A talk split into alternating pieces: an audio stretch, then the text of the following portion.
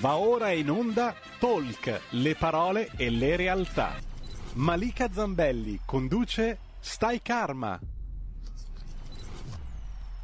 Benvenuti, benvenuti a tutti, siete in sintonizzati su Radio Libertà, sono le 12.04 minuti, io sono Malika Zambelli e oggi sono in compagnia di Manuela Pompas che è una giornalista, una divulgatrice spirituale, un'amica che è sempre spesso, è spesso con me, quindi la saluto, ciao Manuela come stai? No, mi senti? Benissimo, tu? Ah, perché c'è scritto altoparlanti disattivati. No, perfetto, sono Sì. qui. Avete cambiato logo, avete cambiato nome, Hai io non lo visto? Eh no, no, ti ho fatto la sorpresa, non ti ho detto nulla. Bene, grazie, sto bene. Allora, dimmi tutto. Oggi parliamo di oggi- qualcosa. Che ti riguarda, di- che ti riguarda direttamente, appunto, abbiamo deciso di parlare di ipnosi, perché tu sei anche ipnologa, ipnologa e fai appunto queste regressioni nelle vite passate attraverso questo strumento che appunto è l'ipnosi. Vorrei partire proprio da qui, Manuela, chiederti come si svolge eh, una, una tua seduta di ipnosi regressiva. Partire Perché dopo, invece che dal prima. Va bene, d'accordo. partiamo, partiamo sp- co- non ho capito, scusami. Fatto- Io ho fatto la scuola della Misi Sì? 40 anni fa, cioè una barca di anni fa. E ci sono tanti modi di ipnotizzare, tante tecniche, eh, che io alcune non mi Mm. piacciono, io uso il rilassamento profondo, cioè io metto alla persona il rilassamento profondo Sì? e do, eh, aspetta perché non vorrei spiegarlo proprio tutto, do delle induzioni in modo che la persona vada a livello molto profondo e si stacchi, questa l'ipnosi, dal contesto in cui si trova, per cui anche se ci fossero dei rumori, la persona non dovrebbe essere disturbata. Per esempio, mi è capitato anni fa che Sì. nel cortile, io ero a pian terreno, nel cortile dove si stava facendo questa seduta, è arrivato uno con un martello pneumatico e la persona non se n'è accorta, cioè proprio non, non se n'è accorta. Quindi fa- ho fatto un'ora di martello pneumatico dove io ero disturbata e la persona non, non- si è svegliata e ha detto no, non c'era nessun rumore. Mhm. Questa è una delle cose dell'ipnosi, perché tu dai il comando che nessun disturbo, nessun rumore ti darà fastidio. Ok. Questo non la prima volta, perché le prime volte molte persone stanno allerta, come se volessero controllare, come se ci fosse la paura che potrebbe succedere chissà che cosa a loro, Mhm. soprattutto agli uomini, in uno stato di rilassamento, cioè io mi abbandono, mi metto nelle tue mani, chissà cosa puoi farmi. E, eh, in realtà la persona non perde mai totalmente il controllo. Si perde eh, nell'ipnosi al quarto stadio con amnesia e a me è capitato solo due volte. Non ho mandato le persone in questo stato, ma ci sono andate spontaneamente. Una è stata divertentissima. Ero a Catania, c'era un signore non più giovane che ha detto: No, no, io non sono ipnotizzabile, eh, non mi può succedere niente. Mhm. Vabbè, io sono qui perché accompagno la mia famiglia, faccio da testimone, ma non vado in, non vado in ipnosi. E effettivamente nel lavoro di gruppo non si lasciava andare. Allora io gli ho fatto una seduta individuale in mezzo al gruppo e lui è andato, ha cominciato a parlare in francese. Mm. Era un rivoluzionario ai tempi di Napoleone, stavano preparando, adesso non mi ricordo se era la rivoluzione francese o era nella massoneria e con altri massoni stavano preparando una rivolta contro il potere, diciamo. E, e io quando una persona parla in lingua straniera, a parte che il francese lo conosco, ma eh, mi è successo persone che parlavano in ebraico, in tedesco, in russo, in aramaico, e io dico per favore parli italiano, perché il cervello, anche se loro erano ebrei in quel momento, il cervello traduce. Quando si è ripreso, ha detto: Hai visto che io non vado in ipnosi? Per cui lui non si era reso conto di tutto quello che aveva vissuto e che ci aveva raccontato. In genere, quando le persone vanno in questo stato, ripeto, sono consapevoli e ci sono due modi di vivere le storie. Tu sai, come dicevi, l'ipnosi regressiva si può fare sia nella vita attuale, per mm. cui io ti mando a tre anni, a due anni nel ventre materno, sia nelle vite passate. E ci sono due modi di vivere ciò che vedi, ciò che, ciò che emerge dal profondo. Uno è di essere testimone. Allora tu sei come al cinema, vedi sullo schermo della mente eh, passare delle immagini, sai che ti appartengono, ma tu sei fuori. Quindi anche se succedesse qualcosa di drammatico, una morte violenta, un, la violenza sia quella che eserciti tu, sia quella che subisci, tu sei al cinema e quindi non sei coinvolto. Dopo ti ricordi, ma senza coinvolgimento. L'altro invece di essere protagonista. Allora tu eh, vivi in prima persona. Vivi in prima persona con le emozioni, non il dolore fisico, quasi mai, non, succede raramente, può succedere. E poi c'è un terzo livello che eh, per fortuna non mi piace perché è troppo profondo ed è quello, si chiama rivivificazione e la persona è proprio lì. Per cui se per esempio mi è capitato di vederlo questo in un corso della Eva Reich, della figlia di Reich, mm. una persona ha rivissuto la nascita, ha cominciato, eh, uè, uè, ha cominciato a emettere dei suoni come il bambino che viene al mondo, a fare dei movimenti come se non potesse più eh, camminare come se fosse veramente un neonato e con un'emozione grandissima che per lui è stato, lui uomo razionale, è stato un grande shock. Ecco, questo è, eh, per esempio, una persona, è successo a me, con una persona che ha rivissuto il parto, ha allargato le gambe, ha fatto questo bambino con il dolore del parto quasi e con l'emozione.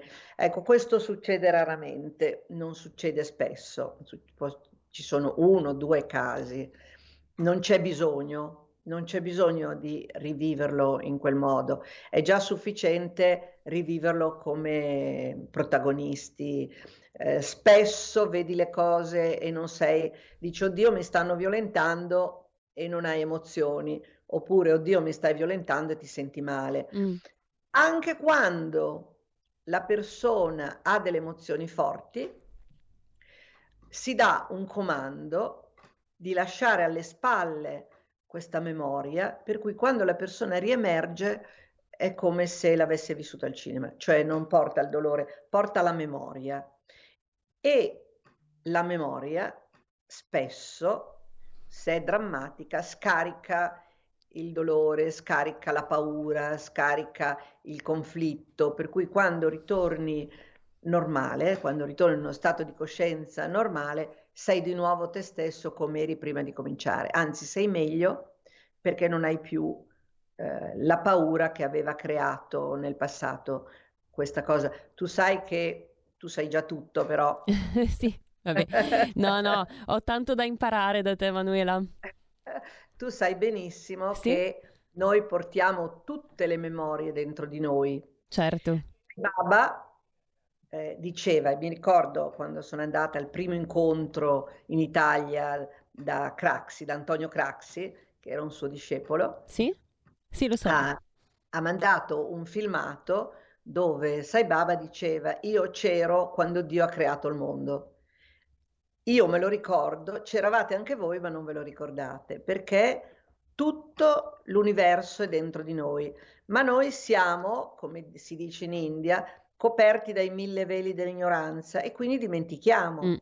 Mano a mano che noi facciamo un cammino di consapevolezza, queste memorie riemergono. Per esempio, a me succede, visto che mi occupo di reincarnazione tanto tempo, me lo ricordava ieri una persona, ho fatto un corso con un uh, sudamericano di una cosa tipo il, il seminario alfa, la psicodinamica, però fatto come lo fanno in Brasile, che non mi ricordo come si chiama, eh, non, mi ricordo, non, mi ricordo, il nome, comunque mm come se fosse un seminario alfa, era tra il seminario alfa e la bioenergetica. Sì. E in un ballo che ci hanno fatto fare, dove bisognava ballare ma ascoltare ciò che accadeva alle nostre emozioni. E io ho rivissuto, ballando, divertendomi, una scena di una mia vita passata. Mi è capitato, per esempio, la prima memoria che ho avuto del campo di concentramento, mm. dove io sono morta prima di nascere in questa vita. Quindi la vita immediatamente precedente a questa? Sì, credo di essere, sono morta rinata in, nel giro di due anni, mm-hmm. credo. Questa memoria mi è arrivata in metropolitana, cioè mentre arrivava il treno, mm.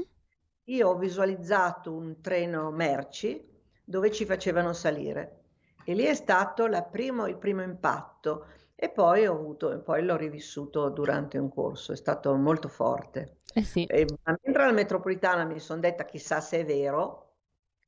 Quando, quando poi hai fatto la regressione certo. Tra l'altro sono emersi anche dei dati oggettivi. Eh, lì, lì, è importante dirlo perché in realtà appunto per la scienza, eh, no, la scienza diciamo così che non è che ammetta molto eh, il fatto di fare ipnosi regressiva eh, nelle vite passate, no? Eh, però ci sono poi degli psicoanalisti... No, no, fermati, fermati. Sì. Fermati. Non è la scienza, è il Vaticano. Eh. Allora, noi siamo cattolici. È anche vero. E ufficialmente la reincarnazione non è accettata. Mm-mm. Peccato che Gesù nel Vangelo ne parli due volte e nei Vangeli apocrifi ne parla. Gesù dice, eh, dite, chi dice la gente che io sia? C'è chi dice che tu sei Elia. Elia e sì. lui dice, Vangelo di Giovanni, Vangelo di Matteo, Elia è già tornato e non l'hanno riconosciuto, Elia è Giovanni Battista. Sì, sì, non c'è la parola reincarnazione, ma se Elia scende in Giovanni vuol dire che sì incarna in Giovanni mm. e poi dice Rabbi, quell'uomo è nato cieco, ma è colpa sua o dei suoi genitori. Come fa a esserci una colpa in un bambino appena nato? Nel ventre materno non si pecca. Mm. Quindi è chiaro, Gesù era un iniziato esseno sì. che credeva nella reincarnazione. La Chiesa eh, non lo ammette ufficialmente, ma io ho intervistato tanti, eh, tanti religiosi che credono, eh, sì che accettano, però eh, non sono ancora pronti a, a, dirlo. Nei Vangeli di Qur'an si parla di reincarnazione. Però, Manuela, io dicevo scienza nel senso che ci sono molti psicologi che non, non ammettono questo, no? Cioè, de- c'è comunque eh, un dibattito ac- aperto, no? Nel senso che c'è chi dice sì, ipnosi per andare a scavare, diciamo, nell'inconscio e quindi attraverso la transipnotica anche superare dei traumi, però eh, non, non, ci sono dimostrazioni scientifiche del fatto che appunto attraverso l'ipnosi si possa andare no. a rivivere delle vite passate. Scusa, scusa, eh, perché esiste la dimostrazione scientifica che c'è l'anima? Infatti, no, no, ma lo so benissimo, però era per... che c'è la psiche, no, scusa, lasciami finire perché è sì, importante. Certo. L'ordine dei medici in Italia è legato al Vaticano. Eh, per so. cui l'ordine dei medici non accetta ciò che in Italia non è accettato. In America ci sono migliaia di psichiatri che la fanno, la mm. si fa nelle università. A Parigi l'ordine dei sacerdoti ortodossi facevano regressione nelle vite passate già 40 anni fa. Mm. Quindi dietro c'è la, religi- dietro c'è la religione. Sì. Quindi noi che veniamo da una cultura dove ci hanno detto che non esiste, non l'accettiamo. Mm. Allora, uno psicologo, quando io facevo, quando io ho fatto il corso 40 anni fa di ipnosi, a uno psicologo che non ci credeva, una signora si è messa a parlare in francese pre- si è messa a scrivere una lettera con la plume, con la, intingendo la piuma nell'inchiostro, parlando in francese, a un sec- seduta a un secrétaire e parlando in francese. E questo è, non sapeva più cosa fare, perché non capiva. Certo. Perché noi siamo ipnotizzati dalla cultura. Se la mia mamma mi dice che la reincarnazione non esiste, la mia mamma, la scuola, il prete, io dico che la reincarnazione non esiste. Mm. E non è vero che non ci sono prove. Eh, Stevenson le ha chiamate, oddio non mi ricordo più, eh, sono prove non scientifiche, non mi ricordo più la parola, perché per esempio poniamo che ti racconto una storia. Sì, eh, eh, Manuela, puoi tenerla lì un attimo, ricordatela perché abbiamo una telefonata eh, che è in attesa da un po', quindi la yes. prendiamo e poi dopo ci racconti la storia. Pronto? Pronto, complimenti, sono Maurizio da Brescia. Ciao Io Maurizio. ho seguito questi vari aspetti di ipnosi o di altre pratiche come anche le reincarnazioni o le, i, vari, i vari modi e ho assistito anch'io a molti cambi, cioè di persone analfabete che sottoposte poi parlavano lingue strane o linguaggi o atteggiamenti. Quindi sono sempre molto curioso e possibilista e quindi le seguo. Adesso però volevo farmi una domanda che mi certo. gira da moltissimo tempo per quanto riguarda l'ipnosi regressiva.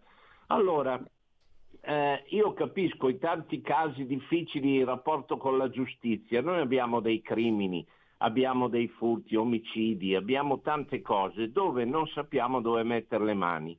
Questi personaggi potrebbero essere sottoposti, anche se so che la legge lo vieta, perché dicono esatto. no, imposizioni personali, a un'ipnosi regressiva che non fornisce le prove, però ti dà una traccia in modo che tu, inquisitore, poi eh, investigatore, puoi andare poi a vedere la macchina dove è nascosta la pistola, quell'oggetto, quell'altro oggetto. Mm-hmm.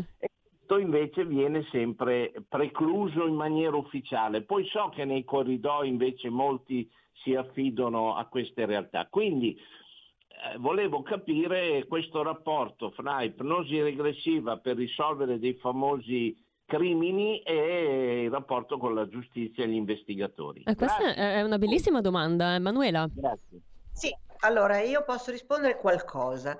Allora, c'è l'avvocato Gullotta sì. eh, che adesso credo che sia un penalista che è famoso, è stato uno dei miei docenti e lui aveva scritto un libro proprio tra il rapporto tra l'ipnosi e la criminalità. Adesso non mi ricordo come si chiama, era stato un libro, eh, un libro di studio proprio interessante.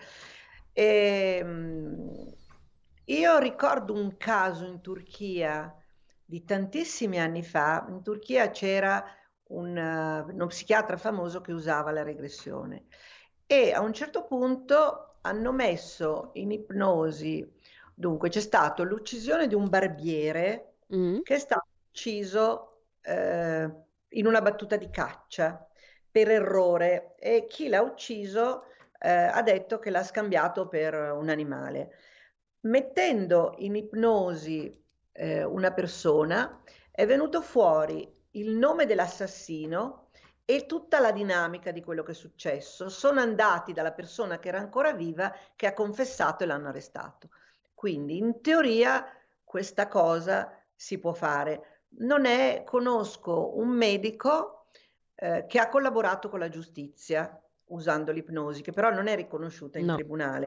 Come dice il nostro ascoltatore, potrebbero emergere dei dati che poi mettono sulla strada giusta gli investigatori, però mm. da noi non è usata, non è molto us- ufficialmente non è usata. No, ma anche perché eh, tra l'altro, sempre ritornando alla scienza, eh, molti psicologi dicono appunto che uno dei rischi dell'ipnosi è proprio quello di creare, generare nella persona ipnotizzata dei falsi ricordi, cioè di fargli credere di aver vissuto qualcosa che in realtà non ha vissuto. E sì. quindi credo che eh, nasca anche da qui il, pro- il problema, cosa no? Cambia?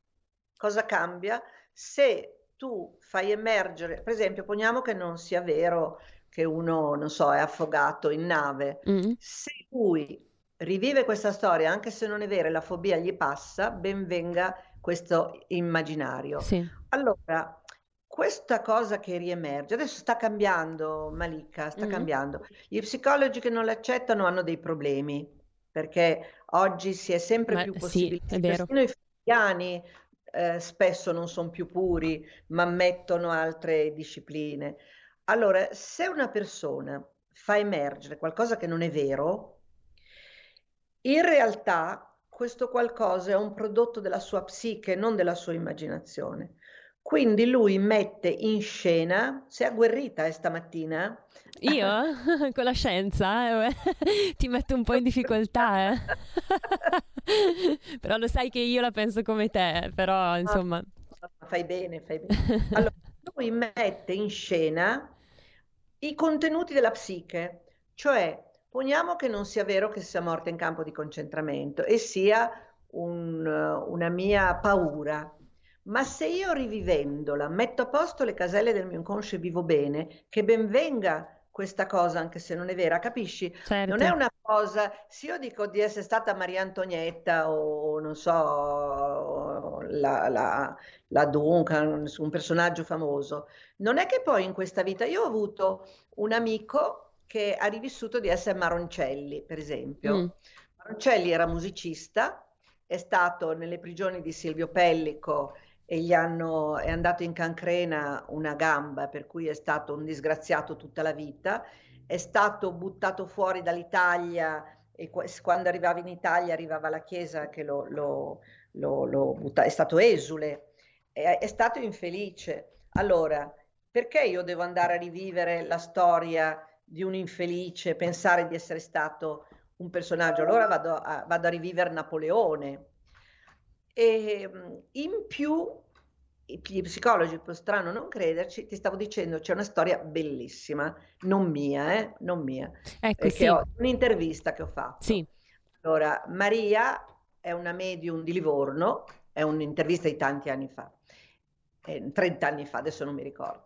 È una medium di Livorno che avevo intervistato e a un certo punto lei vede in televisione uno psicologo questo faceva ipnosi regressiva a Udine, non mi ricordo il cognome, Giovanni, avevo intervistato anche lui ma non ho più memoria, lo vede in televisione, lo chiama e gli dice io e te ci conosciamo, vorrei che tu venissi a mettermi in ipnosi. Lui prende il treno e va a Livorno. Allora tu dimmi quale medico, quale psicoterapeuta, se uno lo chiama prende il treno e va. Mm.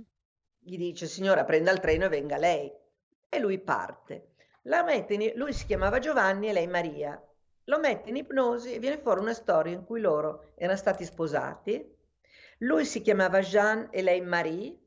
Viene fuori dove c'è il paese dove c'è la tomba, prendono il treno, vanno in Francia in un paesino e trovano la tomba con i loro nomi.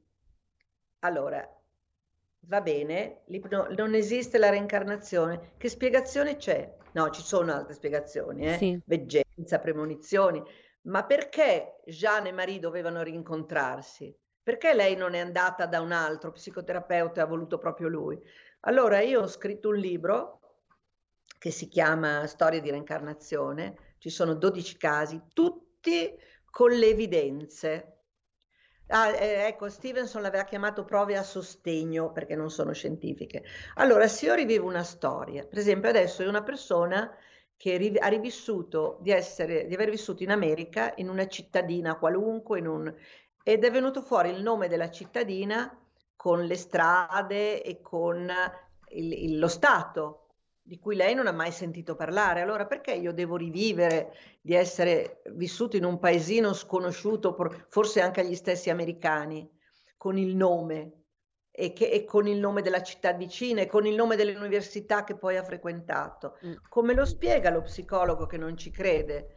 Il, il dato evidente. Sì. Allora, non è scientifico, perché, come ti dicevo prima, sono un po' agguerrita, eh, perché se mi stimoli... Mi, mi sì, sì, io lo faccio apposta a stimolarti un po'.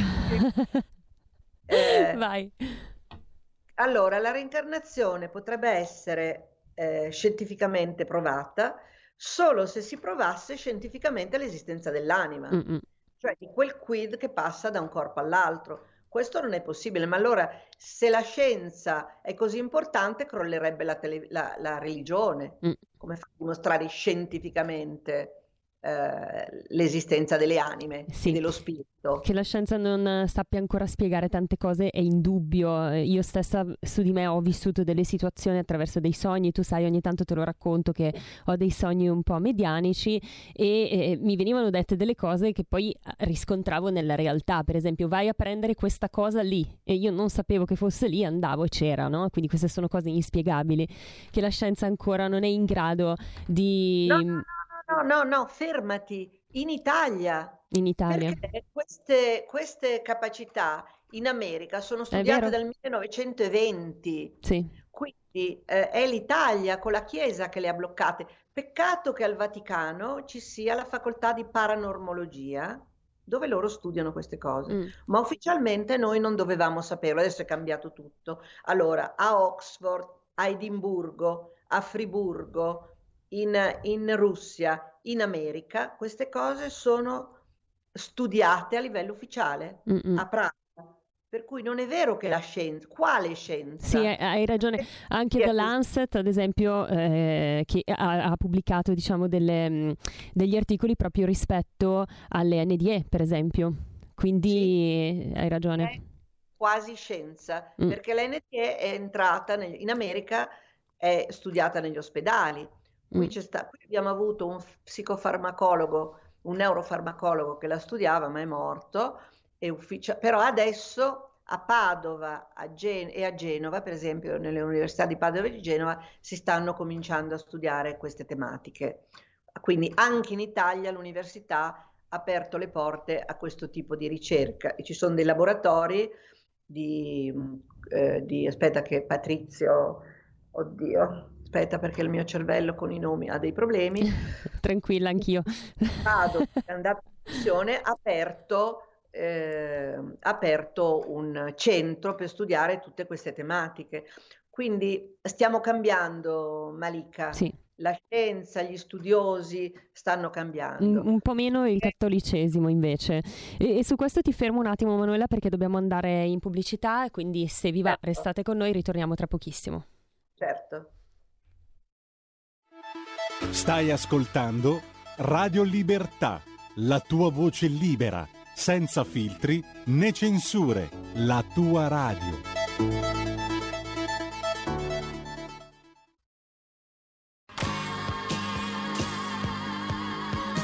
Davide Volpin, un'ora in diretta nel passato per non dimenticare i grandi artisti e la loro grande musica, ogni sabato dalle 17 alle 18, spazio pomeriggio su Radio Libertà.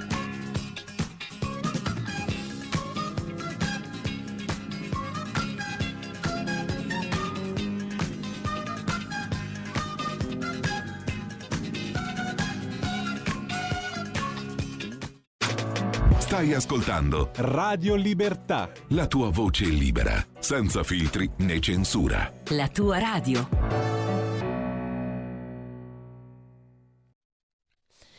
Siete sintonizzati ancora su Radio Libertà, ancora con il talk del venerdì Stai Karma e siamo in compagnia di Manuela Pompas, famosa giornalista e divulgatrice spirituale, nonché ipnologa. Appunto parlavamo di ipnosi regressiva nelle vite passate. Manuela, allora quindi il cattolicesimo un po' il problema, no? Cioè hanno frenato questa... In Italia?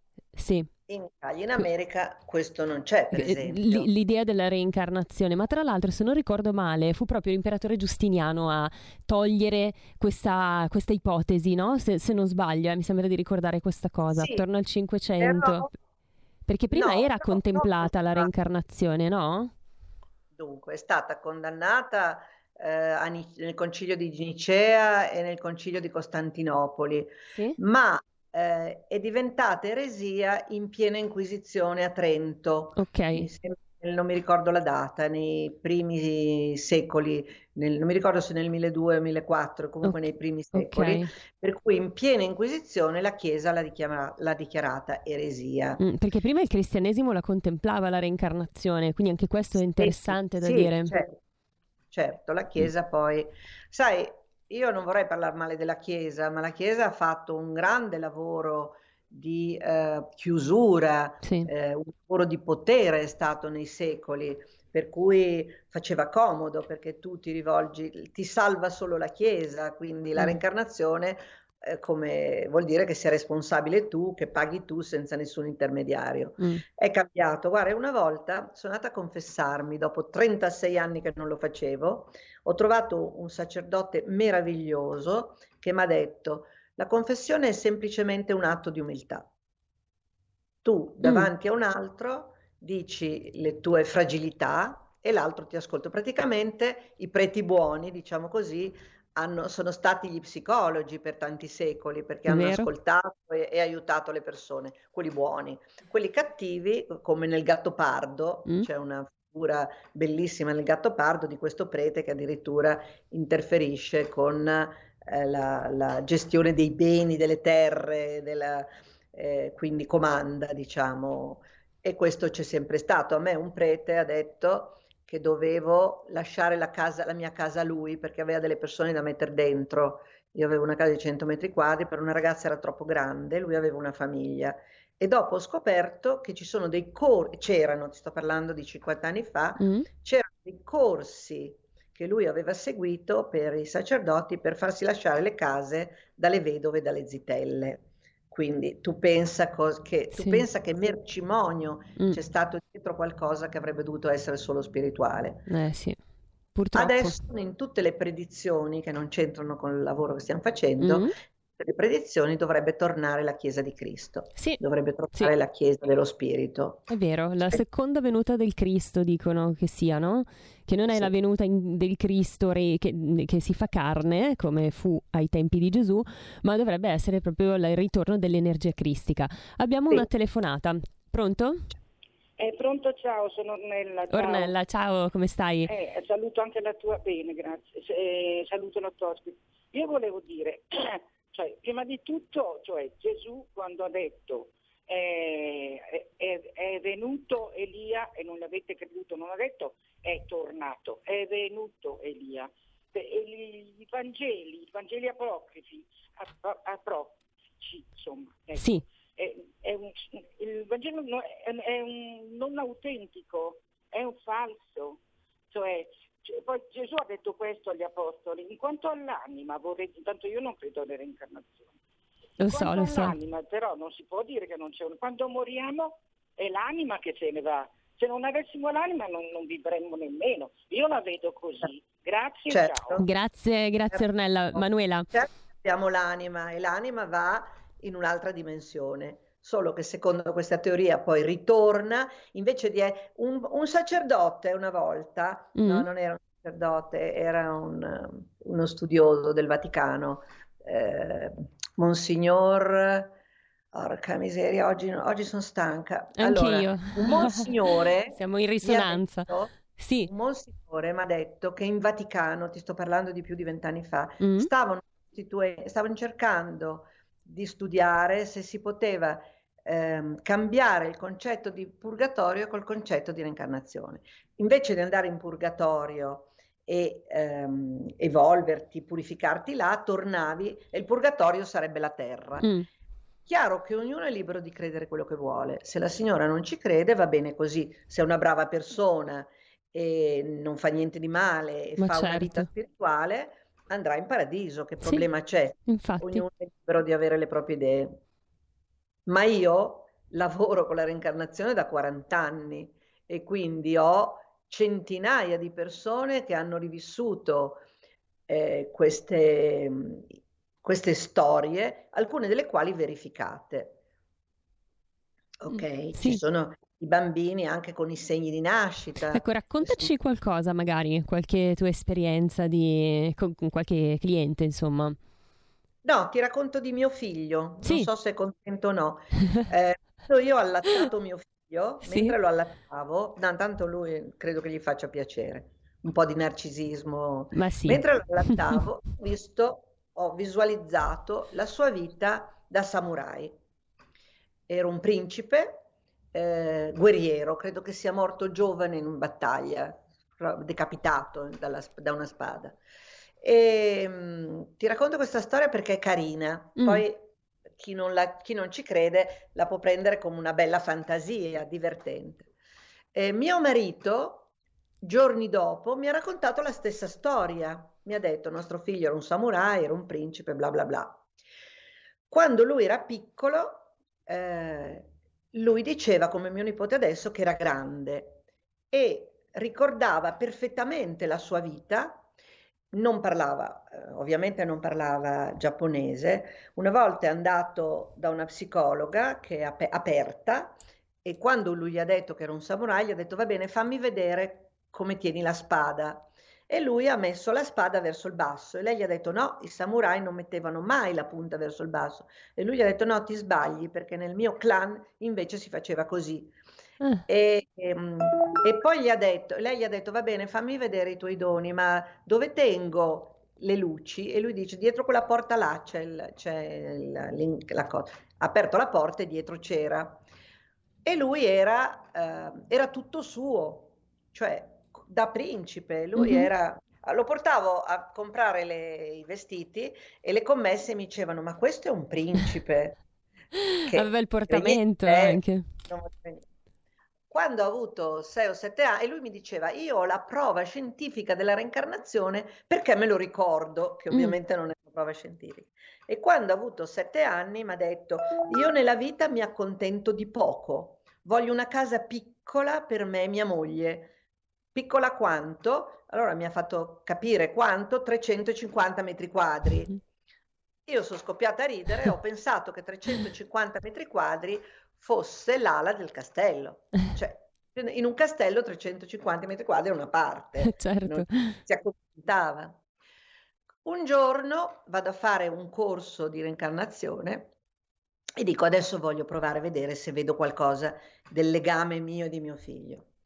Mi metto, do, mi metto in ginocchio e do i comandi l'induzione ipnotica per mandare il gruppo in ipnosi. E, e vado anch'io. Faccio un pezzettino, non potevo farla tutta perché sennò perdevo il contatto col gruppo. E mi vedo giapponese, mm. piccolina, con il classico kimono, entro nel castello e lui parla alla gente. E io dicevo, che bello il principe, come bello, innamorato, persa. se è vero, però è, è divertente perché sì. tra me e mio figlio c'è sempre stato un rapporto fortissimo che si può chiamare Dipo volendo, mm. ma eh, è un rapporto mo- che poi, che poi hanno un po' tutti il complesso di Edipo, cioè è, è una cosa che, che si, si, crea, poi dopo si supera ad una certa età, no? Sì, in qualche però, modo eh, potrebbe essere spiegato dalla reincarnazione, mm. perché se io ho amato mio figlio in un'altra vita, se ci siamo amati in un'altra vita, l'amore ritorna, poi non è più un amore sessuale, non certo. è più un certo. amore di sesso, viene trasformata l'energia dell'amore. E io di casi, eh, di casi eh, sia risolti che con verifiche, forse uno te l'aveva, quello del corvo, forse te l'ho già raccontato non mi ricordo. Viene da me una persona mm. che ha il terrore di diventare pazza. Ha, una, una, delle sue paure è la follia e un'altra delle sue paure sono i corvi neri. Beh, i corvi sono neri, no, non tutti, credo che ci siano anche bianchi, comunque i, un, i mm. corvi. Facciamo una regressione e viene fuori una vita dove il marito l'aveva internata in un manicomio sì. per disfarsi di lei. E lei ha rivissuto quello che facevano i manicomi una volta, le docce gelate, il, l'elettroshock, l'essere trattati male, non, non essere più, perdere la dignità di persone. E viene fuori che questo manicomio era vicino a Genova. Allora facciamo, oggi con internet puoi fare un sacco di verifiche, sì. e credo a Nervi, fuori Genova c'è un, matrimo- c'è un manicomio dismesso, che adesso è Calcinacci e sulla porta del manicomio c'è un corvo enorme nero nell'ingresso. Mm. Allora, corvo e follia eh, eh, ci credo che avesse, perché il, manico- il corvo simboleggia il manicomio. Mm-hmm ed è stato molto interessante. Come dici tu, non è una prova scientifica, ma lei a Nervi non c'è mai stato, non, è, non sapevo niente neanch'io, nessuno sa, un manicomio dismesso non, è, non fa parte, non c'è sui giornali, non, non, come faceva a saperlo? Sì. E, no, ma infatti... Ripeto, no, come dice il mio amico Bruno Renzi, che è sì? uno psichiatra, eh, non importa se è vero o no, perché se tu risolvi i tuoi problemi attraverso un racconto del tuo inconscio è come un sogno. I sogni non sono veri mm. nella realtà oggettiva, a parte i sogni paranormali, ma ti risolvono le cose e, e quindi da un punto di vista psichico mm. è una realtà. Sì, certo. A parte Jung, mi fai venire in mente tu, a proposito di reincarnazione, mm. diceva se tante persone, se centinaia di persone credono nella stessa cosa, sul piano psichico è una realtà oggettiva. Mm. Poi non entro nel fatto che sia vero o no, a parte che lui ci credeva. Sì, per lui cui, sì, cosa importa se è vera la regressione, se tu risolvi i tuoi problemi? Se tu sì. hai dei rapporti conflittuali con tuo marito, con i tuoi genitori, con la vita e tu attraverso una regressione lo risolvi, non importa che sia vero o no. Certo. Sono molto d'accordo. E poi, eh, vabbè, ovviamente parlando di questo, viene subito in mente Brian Weiss, che è uno dei, eh, dei, più, dei più, famosi esperti in ipnosi regressiva, che era scettico, perché lui sì. è, uno, sì. uno, psicanalista che appunto era totalmente scettico e poi psichiatra, faceva... Come? Psichiatra. Psichiatra, era, sì, sì, è psichiatra.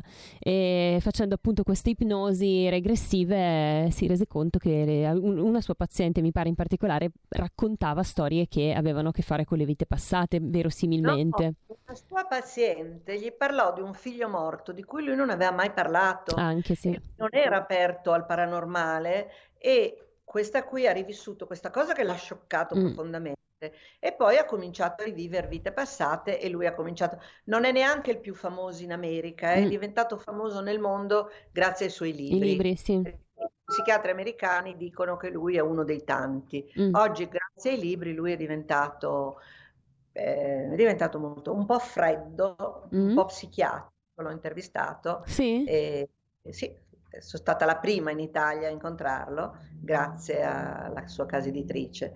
E freddino, freddino, però bravo, credo che sia molto bravo. Mm. Grazie a lui, noi abbiamo, abbiamo, grazie a lui, grazie ai suoi corsi, da lui sono andati tantissimi medici e tantissimi psicoterapeuti.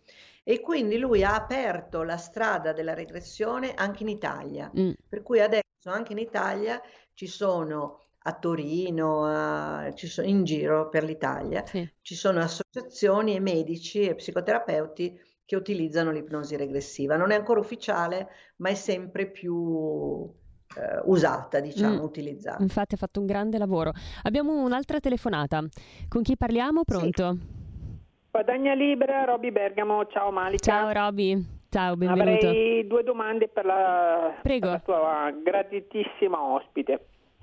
Io ho letto, Una non mi ricordo dove, che anche i, i nostri amici animali, mm. quando vanno a miglior vita, hanno la possibilità di reincarnarsi ma in un livello superiore e dicono che si potrebbero reincarnare in umani, in persone umane. Poi la seconda sì. domanda è se eh, lei ha conosciuto... Dite una per volta. Sì, una. ok, una, una, alla volta, Roby. Aspetta ah, okay. un attimo, ti risponde Emanuela. allora, secondo l'induismo, eh, la, l'atomo si raggruppa e diventa pietra che ha un'anima collettiva. Da pietra queste anime collettive diventano piante, sempre con un'anima collettiva, quindi non c'è coscienza, c'è l'esistenza, l'emozione, e da piante si diventa animali e l'animale ha un'intelligenza e una sensibilità, un'emozione. Gli animali pensano, mm. alcuni animali, gli animali evoluti, diciamo, gli animali più evoluti pensano.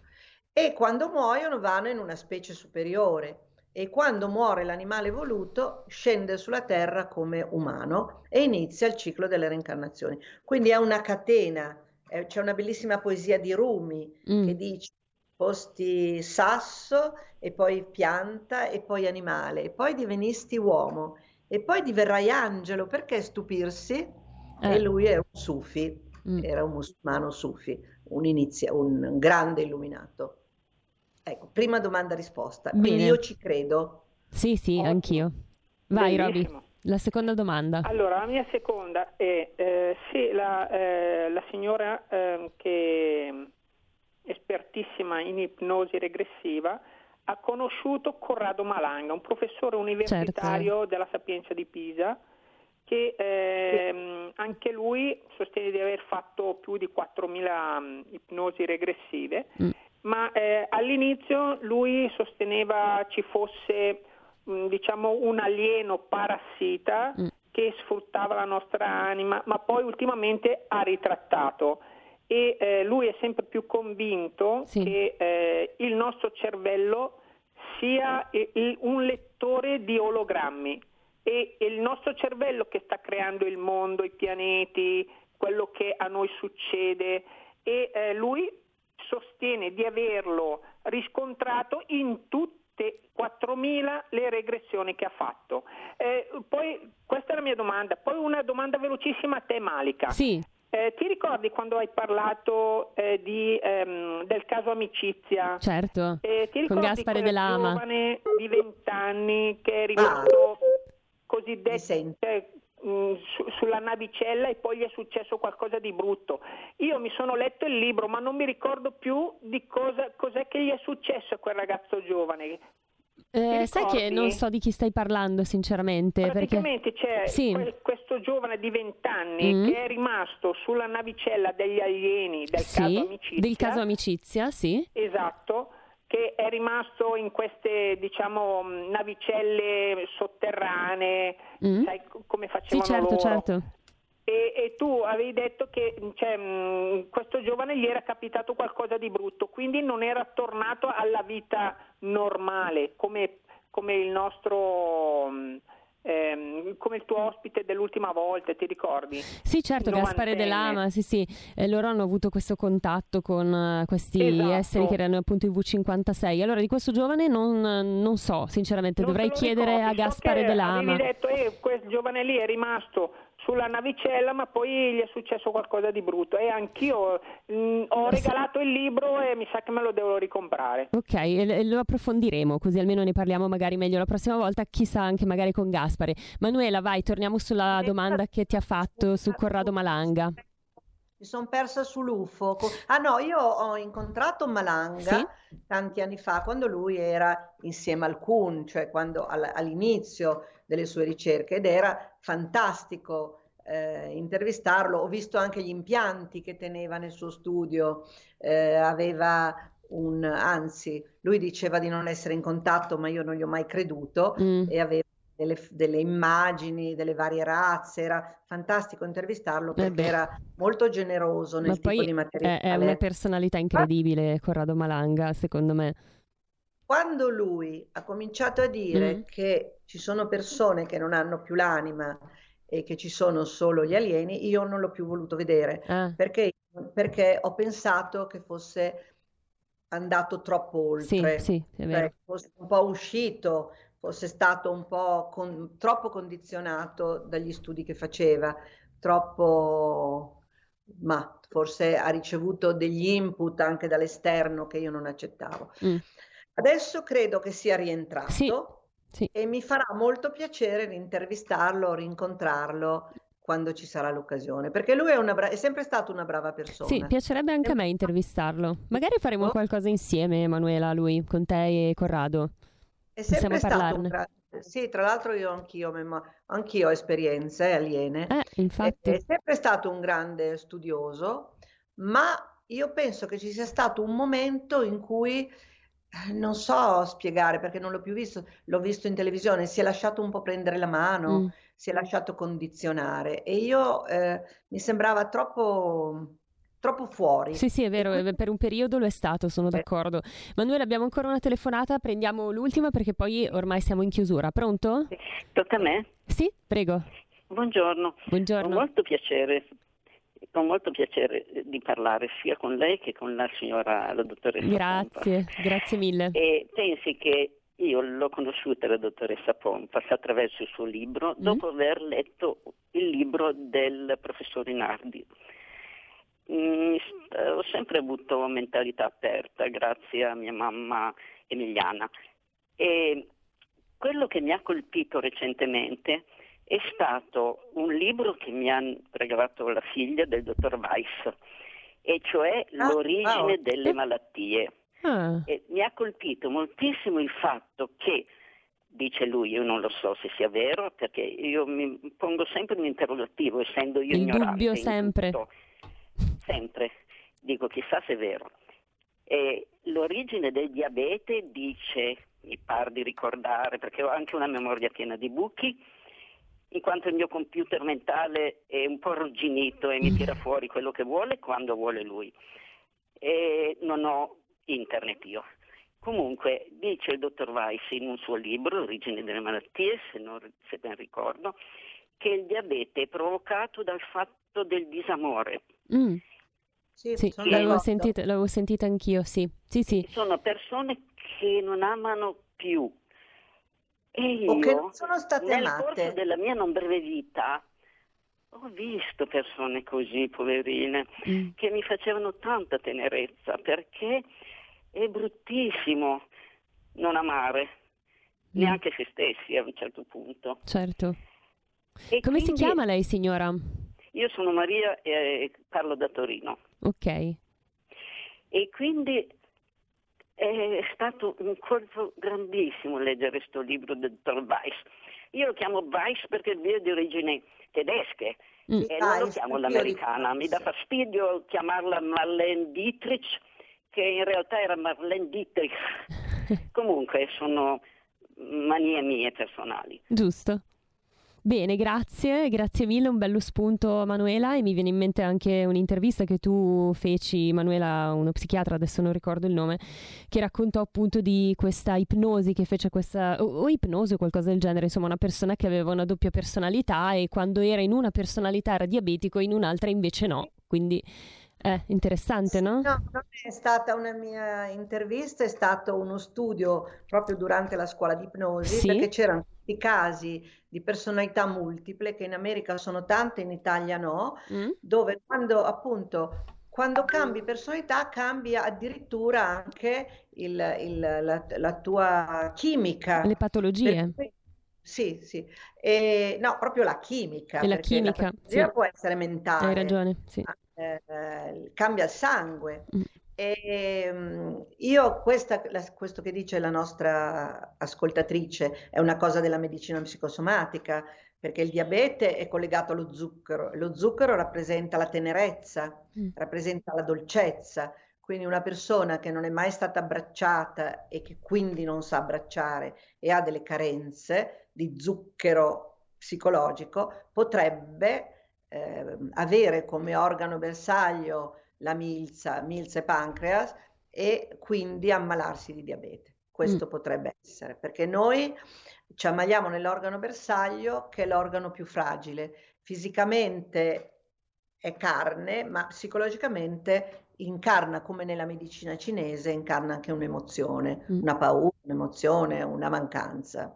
Sì. E quindi Così è. O nella metamedicina, beh, anche il cuore, ad esempio, è connesso alla carenza dalle malattie al cuore, sì. sono connesse alla carenza d'amore, no? Sì, esatto. Eh. Ah, io col pendolo controllo i chakra mm. e spesso se io facessi il, um, il pendolo a una persona diabetica potrei riscontrare un problema nel secondo e nel quarto chakra, quindi nel, nel, no, nel terzo e nel quarto chakra, quindi nella parte digestiva e nella parte del cuore. A ecco. volte il cuore è chiuso, se non, ha, se non sei stato amato e non sai amare, tu hai le frequenze del cuore che non funzionano, sì. che non sono in armonia. Che poi è il quarto chakra, no? Bene, Manuela, siamo praticamente in chiusura, ti leggo così velocemente anche alcuni messaggi che ci sono arrivati. Eh, Gianluca da Milano dice, vabbè, eh, chiede anche lui rispetto alla reincarnazione tra uomo, mondo animale, mondo vegetale, abbiamo già risposto grazie all'ascoltatore di prima. E poi invece questa domanda velocemente, Manuela, se tu sai rispondere, mm, chiede appunto rispetto ai Vangeli apocrifi, dove si possono trovare delle pubblicazioni perché dice ne ho trovate alcune molto confusionarie. Potrebbe, potresti indicarmi un titolo, una casa editrice? Grazie. Dunque, intanto ci sono anche su internet e pa- parlava di reincarnazione soprattutto nel Vangelo di Tommaso.